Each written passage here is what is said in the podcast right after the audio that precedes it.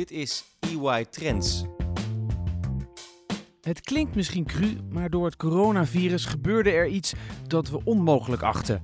De overheid, de Belastingdienst en het UWV functioneerden als snelle, gestroomlijnde organisaties. Geen stroperige bureaucratie, maar daadkracht. Wat zou het toch mooi zijn als overheidsorganisaties die wendbaarheid vast kunnen houden. Maar een terug naar vroeger, dat ligt toch op de loer. Dus welke lessen kunnen we trekken uit de afgelopen maanden? Welkom bij een nieuwe aflevering van EY Trends. Mijn naam is Frank Kromer. Leuk dat je luistert. Bij mij hier aan tafel in Den Haag, Tjibbe Joustra, voormalig topambtenaar en voormalig voorzitter van de Onderzoeksraad voor Veiligheid. Ja, meneer Joustra, toch veel voormalig. U bent niet gestopt met werken. Nee, ik doe nog een vrij groot aantal dingen. Dus, maar ik heb niet meer iets wat ik 5 dagen in de week doe. En daarnaast Cecile Hemels, partner bij EY. Klopt. Leuk dat je er bent. Ja, ik zei het net al in de intro. Ik noemde het woord daadkracht. En zo mogen we het optreden van de overheid en de instanties toch wel noemen. Wat is jullie het meest opgevallen, om met u te beginnen? Inderdaad, daadkracht. Dat is wel een centraal thema geweest. En dat zie je overigens bij crisis vrij vaak. Crisis betekent dat een overheid anders optreedt dan in het normale. En de burger vindt dat eigenlijk wel prettig. Dus je ziet altijd dat er veel waardering is voor de daadkracht. En dat er veel waardering is voor de mensen die daadkracht uitoefenen. Je ziet overigens ook, alsof dat langer duurt, wordt die waardering voor die daadkracht toch genuanceerder. En als het heel lang duurt, dan wordt die daadkracht zelfs niet meer zo op prijs gesteld. En je ziet die glijdende schaal nu ook. Ja, we zien de demonstraties. Wat is jou het meest opgevallen? Nou, ik denk dat ik me daarbij kan aansluiten. Wat ik eigenlijk het belangrijkste vond, wat ik gezien heb, is dat wanneer dat er een crisis is, dat je echt ziet dat de overheid boven zichzelf uitstijgt. Hè, dat zie je ook als mensen in de knel komen, dan heb je dat effect ook. Maar ik denk als we nu naar de coronaperiode kijken, dan is toch echt dat doorzettingsvermogen en vooral eigenlijk de snelheid waarmee de overheid aan haar uitvoeringsorganisaties de maatregelen in dienstverlening hebben vertaald. Dat heb ik echt respect en bewondering voor. Ja, het kan dus wel, hè? Want als we kijken naar de problemen, bijvoorbeeld de toeslagenaffaire, de situatie in Groningen. Hoe kan dat? Het kan wel, maar we doen het niet. Het kan wel, we doen het ook wel eens. Maar we moeten niet onderschatten, de crisis is nog niet afgelopen. Een crisis duurt altijd veel langer dan iedereen denkt. En soms wordt er wel gesproken over de crisis na de crisis. Want we hebben nu gezien regelingen die heel snel werden uitgevoerd, hè, door Belastingdienst, UWV, diensten die toch wel eens milde kritiek ten deel valt. En dan blijkt, het kan wel. Maar je krijgt ook nog een vervolg. Hè? En je zult zien dat over 2 jaar zijn er allerlei controleurs en inspecteurs en weet ik wat, die gaan zeggen, ja, maar die uitvoering is toch niet helemaal goed geweest. Want er zijn toch mensen die uitkering hebben gekregen die ze niet hadden moeten krijgen. Dus wat dat betreft, zoals het nu gaat, dat is heel goed. Maar je moet wel proberen dat elan wat vast te houden. En je moet niet proberen over 2 jaar met de normale maatstaven het optreden van nu te waarderen. Want dan ga je uiteindelijk nog een crisis krijgen over de crisis. Ja, en hoe doe je dat elan vasthouden? Nou, dat is heel moeilijk. Want uiteindelijk, onze maatschappij zit in elkaar van allerlei controleurs die op van allerlei dingen letten. En dat willen we ook heel graag. Ja, en dan moet je misschien toch af en toe zeggen, ja, we houden het iets globaler en we gaan ervan uit dat niet iedereen alleen maar de overheid wil belazeren. Dus we gaan wat meer uit van wat de burger misschien zegt. Maar dat hebben we nog niet, dat gaat niet vanzelf. Dat zul je heel bewust moeten doen en anders ga je toch de normale normen op een crisissituatie toepassen. En dan blijkt dat die crisis achteraf helemaal niet zo mooi gelopen is. Nee. Hoe zie jij dat? Hoe zouden we dat kunnen vasthouden? Ik denk dat het vooral van belang is om te kijken van wat heeft nu zo goed gewerkt. Hè? En wat maakte dus nu ook echt het verschil, waardoor dat dingen wel konden. En als ik daar goed over nadenk en ik kijk ook naar eigenlijk de publieke waardering die is ontstaan voor die overheid, dan zou je daar ook aan vast moeten houden en dan kijken van wat klopt er nou wel en wat klopt er nou niet. En dan denk ik ook dat wij het in Nederland ook zo ingewikkeld gemaakt hebben op veel gebied. Neem bijvoorbeeld wetgeving, maar ook dat we bijvoorbeeld de uitvoering van beleid, dus niet zozeer beleid, maar echt de uitvoering van het beleid, dat is denk ik ook jarenlang verwaarloosd. Hè? Het was in die zin ook wanneer je bij wijze van spreken carrière wilde maken in de ambtelijke dienst. Nou, dan ging je niet zo snel naar de uitvoering. En op meerdere gebieden, en daar wijst ook ABD Topconsult op een rapport wat zij begin dit jaar hebben uitgebracht over de probleemstelling van wat is er nou precies aan de hand. Daar blijkt dat ook uit dat die uitvoering op een hele andere manier georganiseerd zou moeten worden dan dat we dat op dit moment hebben. En ik denk dat nu, kijkend naar de crisis, laat de overheid ook zien met de snelheid waarmee ze werkt en wat ze ook doet, dat ze dat kan.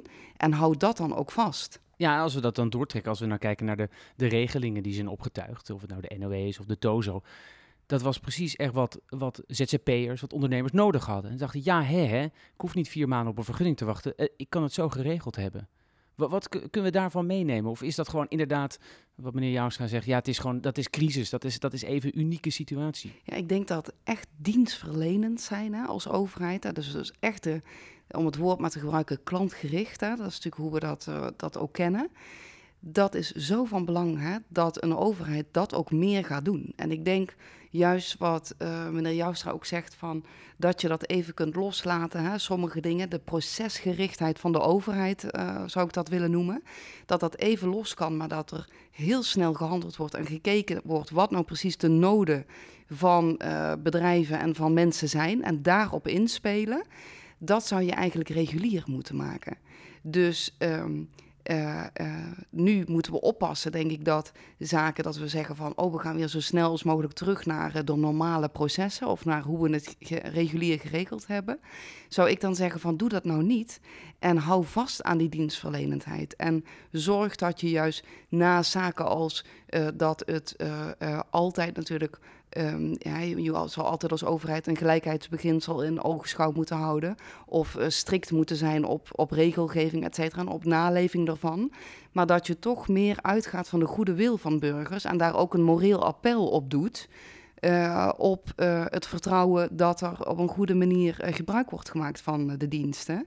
En ik denk als je zo je processen gaat inrichten, dat je dus dan ook veel meer aansluit bij de verwachting die burgers anno 2020 hebben, ook van een overheid. Je zei het process-minded. Ja, dat is toch eigenlijk in de natuur van de ambtenaar. Nou blaas ik het een beetje op. Maar de proces en de ambtenaar, dat is eigenlijk één woord. Ja, en ik denk dus dat de crisis laat zien dat dat niet meer zo hoeft te zijn.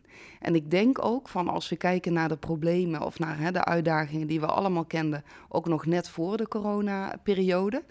Toen werd gezegd van die uitvoeringsorganisaties die hebben zoveel problemen, dat moet op een andere manier. Dan denk ik ze hebben wel laten zien, neem een Belastingdienst, neem een UWV, neem andere organisaties, hebben echt laten zien dat ze het wel kunnen. Die sturing op echt dienstverlenend zijn, waar ook een overheid voor bedoeld is. Dus ik denk wel dat het kan. Wat denkt u? Er is toch een cultuurverandering nodig dan? Ja, maar die cultuurverandering zit meer in de context dan in het werk van de betrokken ambtenaren. Ik ben het volstrekt eens, de Belastingdienst, UWV hebben laten zien dat ze wel degelijk in staat zijn om snel wat te regelen, om dat te doen. Maar het gaat natuurlijk wel om de context. Zit je bij andere zaken daar is de context anders. Daar wordt geacht omdat je allerlei procedures moet volgen die allemaal met hele goede redenen zijn bedacht. Maar de optelsom van heel veel goede dingen is toch soms iets verkeerds. Dus wat dat betreft is het niet alleen het functioneren van mensen. Want de crisis bewijst dat mensen ook anders kunnen functioneren. Maar dan moet ze dus wel gedekt worden op een aantal punten. En dan moet het niet zo zijn dat ze over alles en nog wat eindeloos ter verantwoording worden geroepen. Dat er eigenlijk nauwelijks eigen ruimte is. Dat zijn hele essentiële dingen. Als deze coronacrisis één ding heeft aangetoond, dan blijkt wel dat ook in de medische wereld, als je die mensen meer ruimte geeft, dan komen ze toch met een prestatie die je toch eigenlijk wel uniek mag noemen. Ja. En die is niet dankzij alle bureaucratische middelen gebeurd, want er zijn tal van procedures geweest die niet gevolgd zijn, maar waar wel een aantal mensen van sommige ziekenhuizen initiatieven hebben genomen om dingen te doen. En dan zie je, dan kan het wel. Ik las onlangs een mooie metafoor van de woningmarkt en een olietanker. Ik zou eigenlijk diezelfde metafoor kunnen gebruiken voor een cultuurverandering bij de overheid en instanties. Daar heb je toch eigenlijk echt jaren voor nodig? Dat is niet makkelijk, daar heb je jaren voor nodig. Maar het is niet alleen aan dat overheidsapparaat zelf. Het is natuurlijk ook de maatschappelijke de maatschappelijke eisen die gesteld worden. Dat is de manier waarop je gaat functioneren. Kijk, ik vind het heel logisch dat mensen zeggen, nou, als ik nou zie hoe deze crisis is aangepakt. En als ik dat nou vergelijk met dat geklungel in Groningen, met die mensen die hun huizen bijna niet meer in kunnen. Dan is dat een redelijk onbegrijpelijk iets. Daar werd met trots gemeld, ik hoop dat ik het cijfer verkeerd heb, dat in de herstel van de versteviging van woningen, dat geloof ik in 1 jaar 11 woningen versterkt waren. Ik hoop dat ik het verkeerd heb, maar ik weet het niet helemaal zeker. Dat zijn toch zaken die dan niet meer uitlegbaar zijn. Als je aan de andere kant in staat bent zo'n grootschalig, zo ingrijpend iets, toch op een hele goede manier op poten te zetten. Dus daar moeten we echt proberen wat zaken wat lessen uit te trekken. En het gaat niet vanzelf. Als je daar niet heel bewust op stuurt, dan vallen we allemaal, als het voorbij is, weer terug in alle oude reacties die we gewend zijn. Ja. Ik denk de samenleving, ik denk dat meneer Joustra daar ook op wijst, die is in feite gewoon risicoavers geworden. En dat zie je op alles terug. Hè? We verzekeren in Nederland alles wat we maar kunnen. En we accepteren eigenlijk ook gewoon geen nee meer of geen risico. En eigenlijk is het zo jammer dat het leervermogen daar heel gering is. En die angst om fouten te maken, hè, dat zie je dus denk ik ook in de politiek, die verlamt dus ook die uitvoering. En die verlamt dus ook, want er zijn heel veel ambtenaren, hè, juist in die uitvoering, die het juist zo graag anders willen doen en juist zo graag dienstverlenend willen zijn. Maar daar moet ook het durf en het lef voor zijn, dat daar ook de ruimte voor geboden wordt. En ik heb zelf een vermoeden, ik kom veel bij de genoemde uitvoeringsorganisaties, dat er wel steeds meer is. Hè, dat er steeds meer ook, ik noem dat wel eens een emancipatie van de uitvoering, van een beetje een vreemd woord, maar toch is het wel hetgeen wat nodig is. En dat er ook verzocht wordt om continuïteit in financiering bijvoorbeeld. Hè. Het klinkt vrij abstract, maar dat is zo van belang dat je dus ook gewoon een goede processen kunt inrichten. Omdat je ook zeker bent dat je zoveel mensen kunt aannemen dat je bepaalde zaken gewoon goed op orde, de basis op orde kunt krijgen in je organisatie. Maar ik heb het ook over een politieke sturing op die uitvoering of een strakke ketenregie vanuit ook een samenhangende aanpak om echt dienstverlenend te kunnen worden. Maar dus eigenlijk moet eerst de context, de cultuur, die afrekencultuur die nu ook in de politiek is. Voor elk wisselwasje wordt de minister wel naar de Kamer geroepen. Daar moeten we dus eigenlijk ook mee stoppen. Want anders komt die ruimte niet. U noemde het woord, we moeten gedekt kunnen worden. De organisaties moeten dat kunnen. Die is dan niet mogelijk als we dus in deze bepaalde cultuur blijven hangen. Ik denk dat je dat goed zegt, absoluut. En dus ook als je kijkt naar hoe wetgeving bijvoorbeeld tot stand komt. Hè, ik denk dat daar dus ook veel zorgvuldiger, ook door een Tweede Kamer overigens, de tijd voor genomen moet worden dat ook beleid uitvoerbaar is. Hè, en dat dus ook niet zomaar alles afgeschoven wordt op de uitvoering van kijk, het gaat weer mis of kijk, ze krijgen het niet uitgevoerd. Nee, want misschien is ook wel de opdracht niet de juiste. En als we dan toch even dat uitstapje, u had het over Groningen. Ja, de mensen de ambtenaren, mensen die bij instantie werken, dat zijn natuurlijk geen slechte mensen. Die zien dat ook, dat menselijk leed daar. Dus waar gaat dat dan zo fout, die stroperigheid? Iedereen heeft daar de beste bedoelingen. En er werken ontzettend veel mensen aan. Er zijn we dus wel eens berekend hoeveel geld er bij de burgers terecht kwam en hoeveel bij alle adviseurs die er rondliepen. Nou, dat was een percentage waar je erg van schrok. Iedereen heeft goede wil, maar kennelijk is het niet urgent genoeg. Kennelijk is het niet urgent genoeg.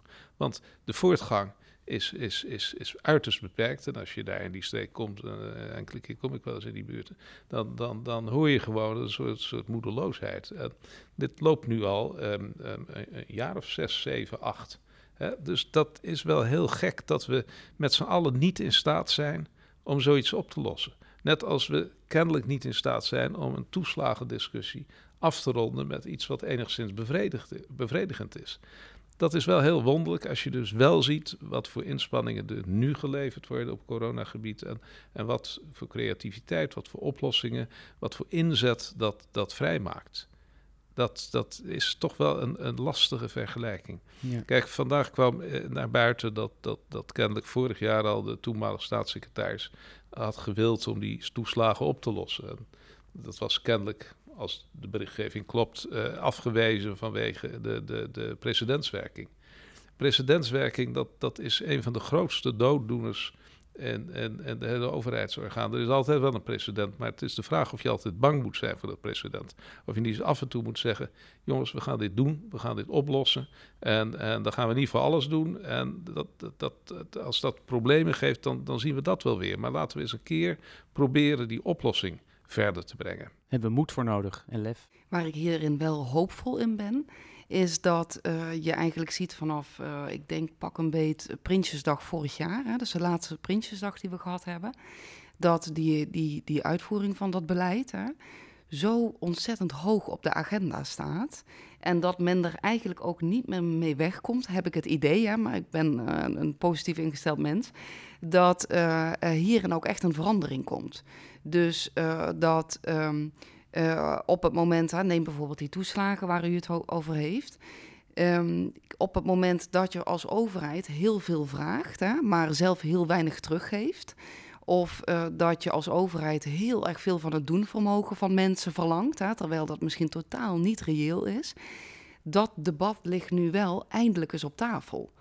Een 1,5 jaar geleden werd daar in mijn ogen nog bijna niet over gesproken. Dus het feit dat dat nu onderwerp van politieke discussie is... en dus ook bijvoorbeeld of maatwerk geleverd kan worden door een overheid... dat is in mijn ogen wel echt nieuw. En dat ook gezegd wordt van nou, een overheid kan prima, ondanks het gelijkheidsbeginsel, maatwerk leveren. Dus pak daar dan nu ook op door, zou ik zeggen. Een cultuurverandering is één ding, maar we zien natuurlijk ook dat de overheid enorm worstelt met IT. Hoe kijken jullie daar tegenaan? Ik vind vaak dat er te weinig tijd wordt genomen en dat er weinig aandacht is voor een goede IT-infrastructuur. En dat komt voor een deel dat politiek, dat heeft nog altijd 4-jarentermijnen eigenlijk, hè? En dan de derde jaar was vroeger het oogstjaar van het kabinet.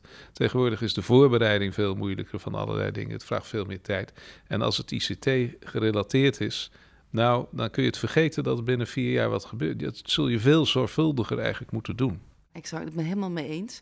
En ik denk eigenlijk door bijvoorbeeld te erkennen dat een belastingdienst of een sociale verzekeringsbank, dat in feite IT-organisaties zijn, want dat zijn het. Krijg je ook dat processen anders ingericht worden en dat dus ook daar veel meer sturing is vanuit de politiek. Dus neem bijvoorbeeld als dan een Tweede Kamer iets vraagt, dan kun je ook vanuit je organisatie zeggen, allemaal prima, maar dat gaan we niet doen, want dat is uitvoeringstechnisch niet mogelijk. En nu heb je een situatie dat heel snel gezegd wordt, ook om een minister gerust te stellen of een Kamer rustig te houden, wordt er gezegd van prima, doen we. Terwijl een hele IT-directie al achterover zit en denkt, ja, dat kan helemaal niet. En daarom zeg ik, breng die IT naar het hart van je organisatie en zorg ervoor dat het eerlijke gesprek plaatsvindt en dat je dus ook aan de verwachtingen van burgers en bedrijfsleven en dus ook aan de politiek kunt voldoen. Ja, meneer Joustra, u loopt natuurlijk al een tijdje mee in het Haagse. Dus ik kan me voorstellen dat u deze discussie vast niet voor het eerst hoort. In welke context moeten we dit gesprek dat we nu hebben plaatsen? Het is inderdaad niet de eerste keer dat ik dit gesprek voer. Dat is eigenlijk zolang bijna zolang ik werk, worden dit soort discussies gevoerd. Vind ik dat er veel progressie in zit? Nou, ik ben ook een positief mens, maar daar heb ik hier en daar wel wat aarzelingen bij. Ik denk dat vroeger ruimte voor ambtenaren eigenlijk groter was dan nu. En dat komt door de veel striktere politieke verantwoording afleggen. Dat komt door veel meer media die naar dingen kijken. Er is veel meer wetgeving. De juridificering in Nederland is natuurlijk heel groot geworden. Dus als je mij nou vraagt, van, is die ruimte nou heel veel gegroeid? Dan denk ik dat niet onmiddellijk kan beamen. Dus in die zin moet je deze discussie toch blijven voeren. Om te bewerkstelligen dat je dat je verder vooruit gaat. En kijk, we hadden het net over toeslagen. Hè? En als je het nou over toeslagen en cultuur hebt, dat is wel interessant. In 2004, 2005 is toeslagen bij de Belastingdienst terechtgekomen. Iets wat ik ook in die tijd een vreemde eend in het bijt vond. Want belastingen, dat is iets heel anders dan toeslagen. Dat is cultureel ook iets heel anders. Als je belastingaanslag een week te laat komt, dan denk je, nou, Dat is niet zo gek. Laat nog maar een week te laat komen. Als je toeslag een dag te laat komt, dan zeg je, maar dat kan niet. Dat betekent dus dat dat vanuit een heel andere visie, vanuit een heel ander perspectief moet worden gedaan. En er is toen toch het grote risico genomen om die culturen, die niks met elkaar te maken hadden, om die op de een of andere manier te vermengen. Dat is een politiek besluit geweest in het kader van een regeerakkoord. Toeslagen gaan naar de Belastingdienst. Terwijl je ook naar de Sociale Verzekeringsbank hadden gekund, bijvoorbeeld, die gespecialiseerd zijn in allerlei toeslagen of de UWV. En dan zie je eigenlijk dat blijft maar doormodderen. En 15 jaar na dato zitten we eigenlijk nog in grotere problemen dan in het begin. En dat heeft toch te maken met dan de cultuur van de organisatie. Dat heeft te maken met werkwijze en dergelijke. En dat probleem is nog steeds niet opgelost.